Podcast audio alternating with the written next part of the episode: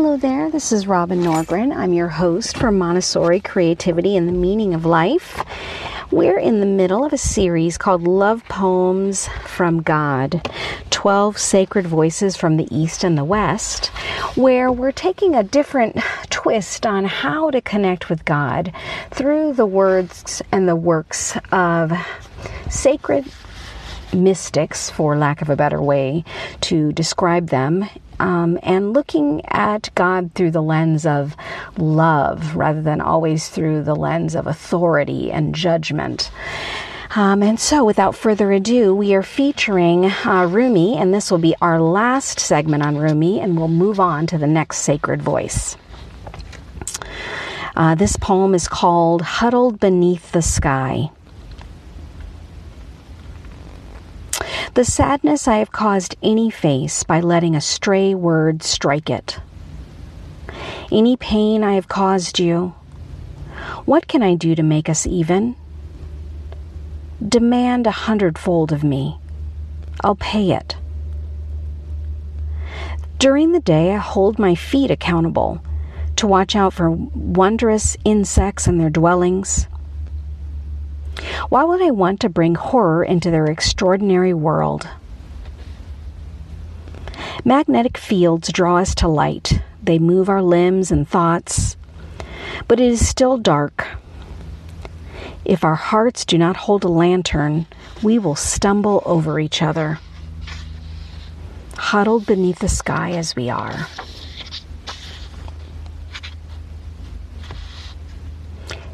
This next one is called Hey. The grass beneath a tree is content and silent.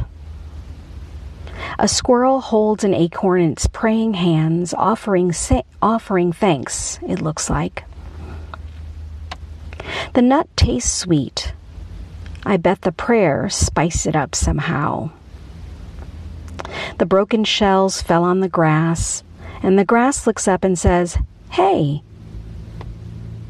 And the squirrel looks down and says, Hey. And I've been saying hey lately too. Hey to God. The formalities just weren't working. This one's called Can You Become Such a King? I want that kind of grace from God that when it hits, I won't get off the floor for days. And when I finally do stagger into a semblance of poise, I will still need a cane and shoulder to help me walk. And I will need great patience from any who try to decipher my slurred speech. You should forget about knowing the friend unless you're willing to kiss the world with great abandon.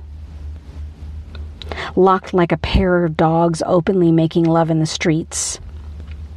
Impervious to shouts and pails of water being thrown and glares from eyes that pass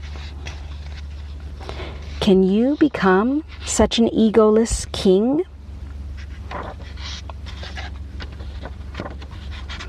Deceive our glory.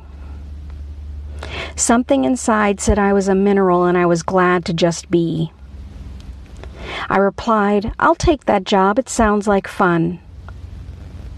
But after eons, roots appeared on my soul that wanted me to nurse from a warm body. And the wonder from her love the tenderness of the earth, lifted me into the air, and I beheld light and praised it from the fields. Time sculpted my senses, and another song I heard. You are more than plant. You are like extraordinary beasts.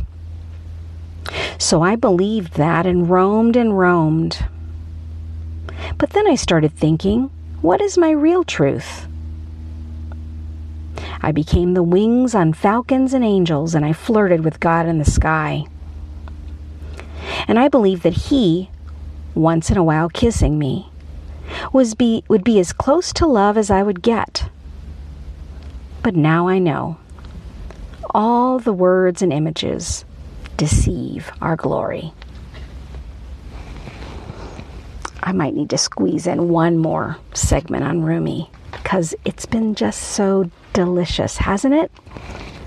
All right, my friends, thanks so much for stopping by. Make sure and share, like, subscribe. Talk to you soon.